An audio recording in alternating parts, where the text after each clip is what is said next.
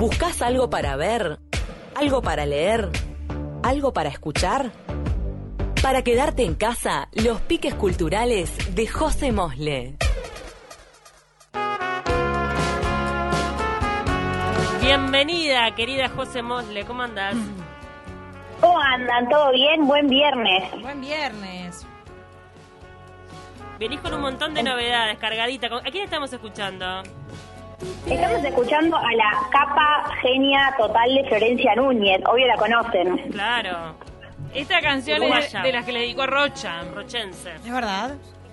es una cantante uruguaya del departamento de Rocha, como ustedes decían, eh, que bueno, que en realidad la traje porque, no solo porque es una crack, sino porque este fin de semana eh, tenemos noticias con ella, eh, así que bueno, quería hacer como un repasito de un poco de, lo que de lo que es ella, de cómo empezó y también recomendarles obviamente esto que se viene este fin de semana para que estén preparadísimos, ¿no? Llegan con toda la info de Florencia Núñez para para para esta, este eventito que se viene el domingo, que es un streaming eh, que ella va a ser en vivo, gratis obviamente en las redes sociales, en YouTube, en Facebook, ahora les voy a contar bien los detalles, eh, pero la verdad que está, está es una, artista muy muy buena, está bien, ella empezó a los 15 años de edad, empezó a, tomar clases de guitarra, de canto y de teatro, eh, y se quería dedicar a eso, pero obviamente sus padres, como mucho pasa acá, ¿no? Con el tema de los artistas en Uruguay, decían, bueno, che, digo, capaz estudiate algo o algo así, viste que muchas veces pasa, entonces a los 18 se, mudó a Montevideo, donde empezó a estudiar eh, comunicación en la Universidad Católica. Eh, obviamente ella siguió con la carrera y todo, pero ella se daba cuenta de que, de que realmente eh, este, le gustaba mucho la parte artística, era lo que quería dedicarse.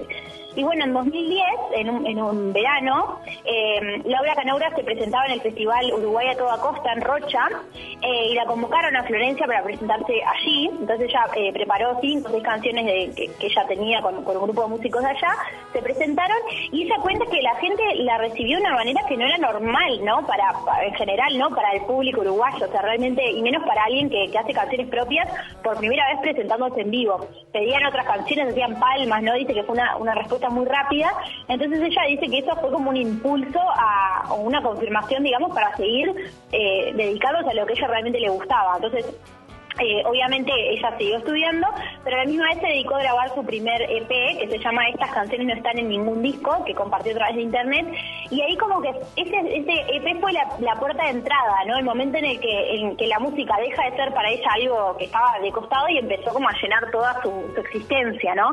Entonces eh, ahí fue que fluyó, ¿no? Eh, a, grabar su primer disco, Mesopotamia, que lo sacó en 2014, y que recibió el premio a Mejor Álbum Indie en los Graffiti 2000 2015. O sea, ella ya con su primer disco gana un premio graffiti acá en Uruguay. Eh, obviamente luego saca en 2017 su segundo disco, Palabra Clásica, también eh, ganó el graffiti como mejor compositor del año y se transformó la primera mujer en la historia en lograr este reconocimiento. O sea, realmente eh, ya empezando su carrera fue reconocida y fue no premiada acá en Uruguay, los premios que tenemos acá. Eh, y bueno, eh, fue el año el año pasado que lanzó su tercer álbum, que es lo que eh, mencionaba Cami, porque todas las quiero cantar, un homenaje a la canción Rochense, se llama el álbum, y incluye seis canciones compuestas por distintos autores rochenses como Julio Víctor González, que es súper conocido en Rocha, el Julio Víctor se le llama el Cucará, Enrique Cabrera y Lucio Muniz, que son reversionadas e interpretadas por la cantante y además incluye seis temas instrumentales compuestos por ella y por Nicolás Molina, también un, gran artista que estuvo en el taquito eh, en su momento, que forman parte de la banda sonora de la película documental que tiene ese mismo nombre eh, que es como un road movie en el que se mezclan los paisajes de la ciudad, de Rocha, ¿no? el diálogo con los músicos locales, eh, y el objetivo que ella tenía con esta, esta documental fue hacer conocer la música rochense, porque realmente la música rochense, una vez que uno se mete, tiene músicos muy buenos, tiene una pluralidad espectacular realmente el departamento de Rocha con respecto al arte, entonces ella dijo, bueno, yo me fui a Montevideo, ¿no? O sea, hace 10 años ya que está en Montevideo, pero quiero conectarme de alguna manera con Rocha, con mi, con mi pueblo natal, con mi lugar natal. Eh, y bueno, la película se iba a presentar en el Festival de Cinemateca y se iba a lanzar en, en abril 2020, pero bueno, pasó la pandemia, se postergó todo. Eh, pero finalmente tenemos este álbum eh, que es eh, ese, Porque todas las quiero cantar, que es un homenaje a, a la canción de Rocha, que realmente está muy bueno. Eh, y bueno, es este fin de semana, el domingo, que ella va a estar eh, a las 16.30 horas en Facebook y en YouTube. Qué linda hora. La tarde, el domingo. domingo para mí, domingo, escuchar Florencia Núñez a las 16.30 horas, lo mejor que puede haber. Creo que eso también para, mm, para acomodar también a sus oyentes de España, porque ella tiene ah, muchos oyentes en México, en España. Es una genia. Eh, y bueno, eh, tienen el, domingo para, para verla en vivo a Florencia Núñez, que es una crack, y me gusta que los artistas estén buscando acercar a la música a la gente y, y mover, ¿no? Además que seguramente va a sorprender con, con lo que ofrezca en este streaming, porque ella está muy despegada en lo técnico, en, en, en, la, en el diseño de lo que hace. El, el documental está muy bien hecho, muy linda la imagen se asoció con Pablo Banchero, que es un documentalista tremendo, que trabajó mucho con Hugo Soca y, y, te muestra Rocha de una manera que no te lo olvidas nunca más. Y las canciones las asocias a Rocha. Este verano me fui a Rocha escuchando el disco de ella. Mira qué lindo. Es una cosa que, aconsejo te conecta, ¿no? O sea, como te conecta con el lugar, ¿no? Creo que es como muy, muy eh, de, eso, ¿no? Como muy terrenal el disco. A mí me, me, gusta mucho y me parece que ella es, una genia, como vos decís, Cami. Ella cuida todo, eh, toda la producción, tiene una muy buena producción y también se acompaña de músicos muy buenos. Siempre está bien rodeada, digamos, también. Entonces eso está buenísimo. Fede Lima también ha colaborado con ella, sí. Mm, la verdad que una, una capa. Está buenísima esta recomendación de un artista nacional que tenemos que valorar. Me encanta, José. Totalmente, sí, la verdad me gustan. Tenemos unos artistas nacionales impresionantes de una calidad musical increíble y está bueno eh, tomarse el tiempo también para escucharlos, para escuchar qué proponen. Hay un montón y bueno, la, verdad vi que estaba esto de, Florencia Núñez este domingo, cantar para celebrar y me pareció que era una buena oportunidad también para traer eh, la música uruguaya a la columna. Así que bueno, espero que lo disfruten. Nos vamos ahora con serie, ¿te parece? Nos vamos con serie y les traigo una serie, una recomendación de serie que es bien miniserie, tiene ah, solo tres capítulos. ¡Ay, cortita! Y les va a encantar porque es una autora muy, muy conocida latinoamericana. No sé si adivinan. A ver, más pistas. ¿Latinoamericana ella? Se llama Isabel, la serie. A ver si les suena de algo. Isabel Allende.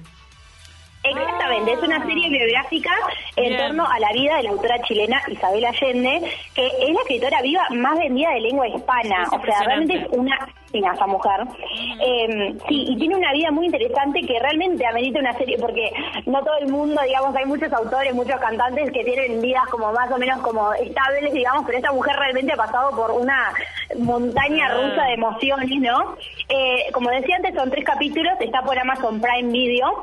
Se dice que HBO adquirió sus derechos de distribución, por lo que se va a masificar bastante en los próximos meses. La verdad creo que su lanzamiento pasó bastante mm, desapercibido. Creo que esto lo va a corregir un poco, esto de que esté en HBO, ¿no? Porque la verdad está muy buena. Me la recomendaron, me dijeron que empieza con el tema de Paula, que es un libro que si no lo leyeron, léanlo, que está muy bueno. Exactamente, empieza con el, tema de Paula, que bueno, que es su hija, obviamente, que, falleció. Eh, eh, comienza por eso, ¿no? Eh, y bueno, ella leyó, la misma Isabel Allende leyó el libreto de la, producción y, dio su visto bueno, ¿no? A la serie. si bien no fue productora ni guionista, les dio total libertad para producirla y les dio también acceso a, fotos viejas, a videos que se mezclan, ¿no? En la narración de la serie, lo cual está muy bueno porque tenemos videos familiares, tenemos fotos que son realmente auténticas de, de la vida de y es un resumen súper preciso de los primeros 50 años de esta autora, que hoy tiene 78 años. Eh, ella ha escrito más de 30 libros y ha vendido 72 millones de ejemplares y tiene traducciones en 42 idiomas. Una, una despegada, estamos de acuerdo, ¿no? Una despegada. Yo sé que cada año ella tiene una fecha en la que comienza un nuevo libro, sí o sí. O sea, habla también de la disciplina y de que no es que sea toda inspiración. Ella todos los años arranca, creo que es en noviembre la fecha, escribir un libro y bueno, y lo hace, lo termina. Lo empieza y lo termina. Totalmente, es súper metódica eh, y bueno, la vida es súper interesante, ¿no? Ella es la hija del diplomático Tomás Allende, que es primo de Salvador Allende, el presidente socialista de Chile entre el 70 y el 73. Ella nació en Lima y bueno, luego del golpe, ella y su familia se exilian en, Venezuela, donde vivieron hasta 1988. Ella hoy vive en Estados Unidos eh, y sacó su último álbum, eh, su álbum, Ya estoy eh, su último libro, en 2020, que es una obra autobiográfica que se llama Mujeres del Alma Mía, que está muy bueno también. Eh, y bueno, la serie tiene una mirada feminista porque narra eh, no solo sus experiencias como mujer, sino también el feminismo de finales de los 60, porque ella siempre fue una referente del movimiento. De hecho, comenzó su carrera sin experiencia alguna en una revista llamada Paula, que era hecha por y para mujeres. Y acá vemos mucho de que existe la escritora que siempre quiso ser una mm, profesional dedicada, ¿no? La que quiere viajar, dedicar su vida a, escribir, y a la misma vez una mujer que tiene que sobrevivir en una sociedad que, que, le dice, tenés que ser ama de casa, ¿no? Ser buena madre, tenés que ser una esposa perfecta, ¿no? Es una época muy eh, bisagra, digamos, del movimiento. Entonces ya eh, creo que el mejor homenaje que hace la serie es que la muestra realmente como una persona, una mujer normal, ¿no? O sea, eh, ella es escritora, es madre, es esposa, es amante, o sea, es, es realmente eh, todas sus facetas, ¿no? Que también son lo que la hacen rica también en su, en su escritura. Y también tiene una mirada política, porque el golpe es determinante en su vida y es lo que la va a dividir en dos de su niñez. La vamos a ver muy protagonista en lo político, siempre desde muy chiquita, em, por todo lo que le lo que pasaba alrededor de ella en su familia, ¿no? La actriz que, en, la, Casa de los Espíritus está muy impregnado lo político, el contexto chileno del golpe. espíritus, eh, es, eh, no sé si sabían, pero eh, lo muestra en la serie también, que es una carta a su abuelo que dio origen a la novela, ¿no? También eso es muy interesante, cómo, cómo muestra eso. Y la actriz que, encarna la escritora es Daniela Ramírez, que es conocida por su papel en Los Archivos del Cardenal.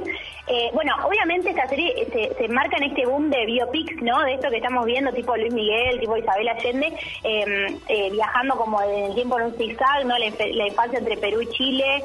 Eh, bueno, como les decía, el recuerdo de esta carta a su abuelo que da origen a la Casa de los Espíritus. Obviamente la trágica muerte de su hija Paula en el 1992, que ya tenía 29 años además de otros momentos súper importantes de, su vida.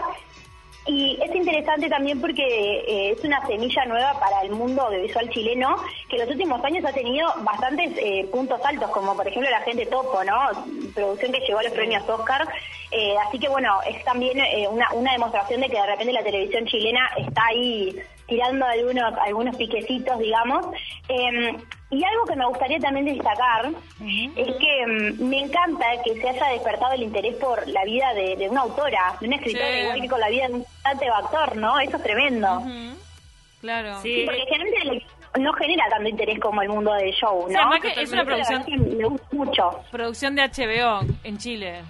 Es tremendo. Exactamente. Bueno, sí, es una apuesta. Es que Isabel Allende también ha sido muy criticada, sobre todo por la intelectualidad eh, eh, a nivel de escritura, bueno, porque dicen que tiene un montón de fallas, pero tiene una llegada tan masiva que ya está, o sea, no, listo, o sea, los hechos hablan por sí solos. Sí, cuando la gente se apropia de tu obra, ya está, o sea, ella, a llorar al cuartito los de afuera son de palo. Totalmente, sí, capaz que no, según los intelectuales no tendrá la mejor manera de escribir, pero yo soy una este, gran lectora de Isabel Allende y ella tiene una forma que te atrapa, punto. Única. Sí, no, además es una forma de ella, ¿no? Es un estilo propio también. Eso también está bueno. O sea, a ver, te gustará, no te gustará, pero la mujer no solo vende, sino que también inspira. La gente se copa leyendo sus libros y eso es importante. O sea, autores que fomentan la lectura, yo estoy en, su equipo siempre. Siempre. Está buenísimo. Totalmente. Así que bueno, súper recontra recomendada esta serie, tres capítulos, o sea, no hay excusa, son cada uno de una hora, o sea, te la mirás en una noche literal. Ah, sí, tres capítulos. Tres capítulos, claro, es un, es un ratito. Re. Un ratito. Pasamos corriendo. A la, al libro. a las nueve de la noche y terminaste ya, a las doce ya terminaste. Te fuiste a dormir. Cenás con la serie. José, tenemos que ir corriendo al libro, porque en realidad Isabel Allende tuvo que ver con muchos libros, pero también tenés recomendación para leer.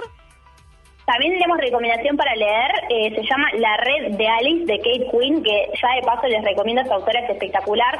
Eh, traigo novela histórica porque sé que a muchos les gusta, está basada en hechos reales igualmente, es una novela muy completa eh, la autora es norteamericana, la repito de nuevo, Kate Quinn, eh, y la historia nos sitúa en, dos épocas distintas. Por una parte en 1915 y por otra en 1947.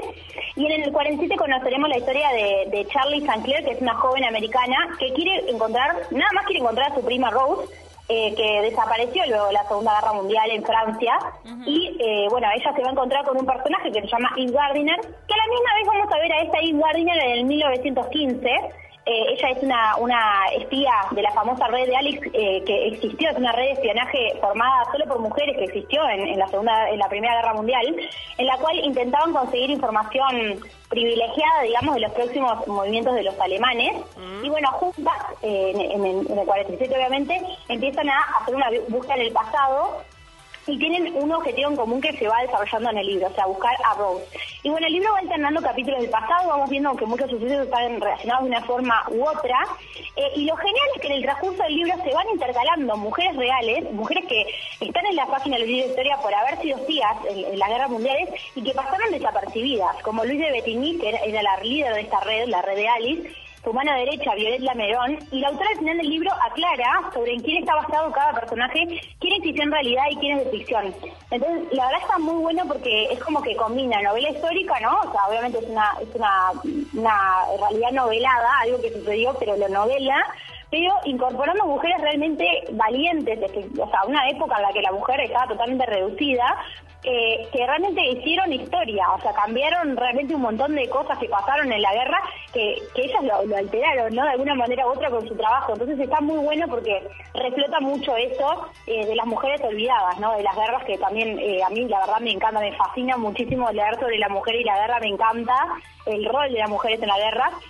Y bueno, como les decía, aprovecho además a recomendar a esta autora que todos los libros que he leído de ella son maravillosos, son todas novelas históricas como esta, realmente muy buena autora, así que pueden empezar con esta o con cualquier otra que les guste de la autora porque les, aseguro que les va a encantar. Muy buena autora, se llama Kate Quinn. Nos encantó, José, la verdad que para tomar nota en este fin de semana este, puedes hacer una maratón con Isabel Allende, leerte el libro, bueno, este, ver este vivo también de Florencia Núñez, muy buenas recomendaciones. Nos manda el falso ninja Florencia tiene un gran aire a Julieta Venegas. El estilo, sí, Rochense. Y Raúl nos manda que es gran seguidor de Isabel Allende, que una vez le escribió a Isabel Allende y ella le respondió. Mirá qué grande. Porque. Mm, buena, buena historia, buena anécdota. Porque Isabel Allende escribió Barco de largo pétalo, que involucra, si no me equivoco, a los familiares de, Raúl. Entonces, mirá qué bien. Qué crack. Ay, mirá, qué linda historia, me encantó. Salado. Tremendo. Te mandamos un abrazo, Raúl. Gracias, José. Tenemos que despedirnos ya, que estamos pasadísimas de hora. Que pasen lindo, bueno, que pasen lindo este fin de semana y que disfruten de todas las recomendaciones. Gracias.